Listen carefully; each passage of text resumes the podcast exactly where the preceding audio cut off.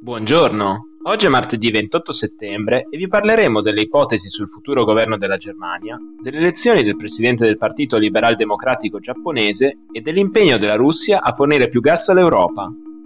Questa è la nostra visione del mondo in 4 minuti. Con i risultati definitivi arrivati ieri, le elezioni in Germania si sono risolte come da pronostici con una vittoria di misura dell'SPD guidato da Olaf Scholz, con poco più del 25% dei voti, il Partito Socialdemocratico ha battuto la CDU di Armin Laschet, fermo al 24,1% delle preferenze. Per i cristiano-democratici e il loro partito gemello Unione Cristiano Sociale Bavarese si tratta del risultato peggiore della loro storia, dovuto anche alla mancanza di una leadership in grado di succedere in modo credibile ad Angela Merkel. Nonostante SPD e CDU abbiano governato in un governo di coalizione negli ultimi otto anni, Scholz ha dichiarato la sua intenzione di formare un governo di centrosinistra con i Verdi e il Partito Liberal Democratico.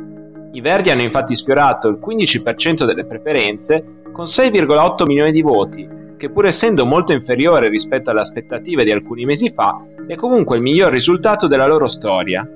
Hanno confermato le previsioni di voto anche i liberal democratici con l'11,5% e gli estremisti di destra di Alternative for Deutschland poco sotto l'11%. Sommando i 206 seggi dell'SPD, i 118 dei Verdi e i 92 dei Lib Dem, la coalizione proposta da Scholz potrebbe contare su una corposa maggioranza nel Bundestag federale. Il probabile nuovo cancelliere di Germania, dopo 16 anni a guida Merkel, dovrebbe presentare il suo governo entro dicembre.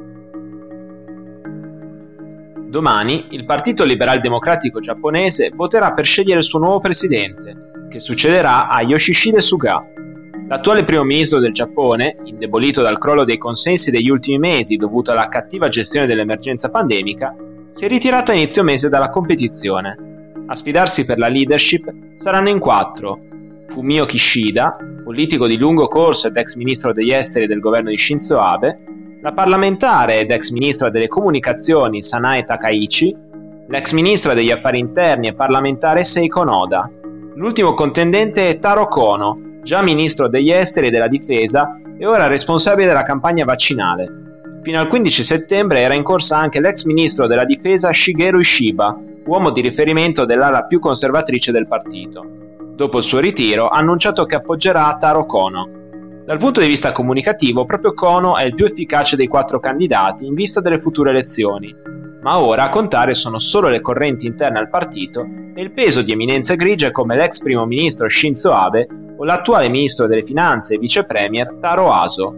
Secondo la legislazione giapponese, le elezioni parlamentari dovranno svolgersi entro il 28 novembre e il partito gode di una larga maggioranza tra gli elettori. Quindi le primarie di domani nomineranno molto probabilmente anche il prossimo ministro del Giappone.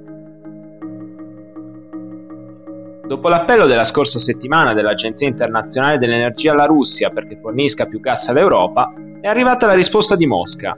Domenica, il portavoce del Cremlino Dmitry Peskov ha dichiarato che Gazprom è pronta ad aumentare le sue forniture verso l'Europa.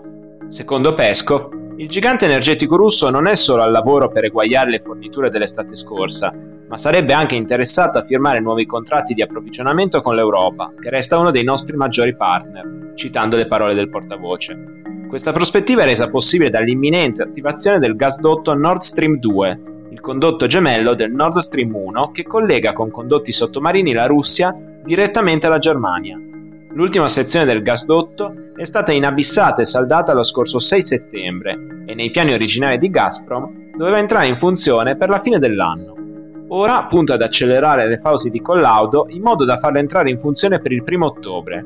Intanto, Nell'ultimo anno il prezzo del gas in Europa è aumentato del 250% e il conseguente aumento delle bollette per l'energia in tutto il continente sta diventando un tema politico sempre più urgente tanto nel Consiglio europeo che per i singoli governi nazionali.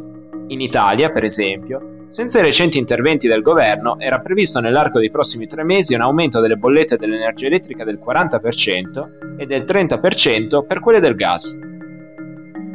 Per oggi è tutto, dalla redazione di The Vision a domani.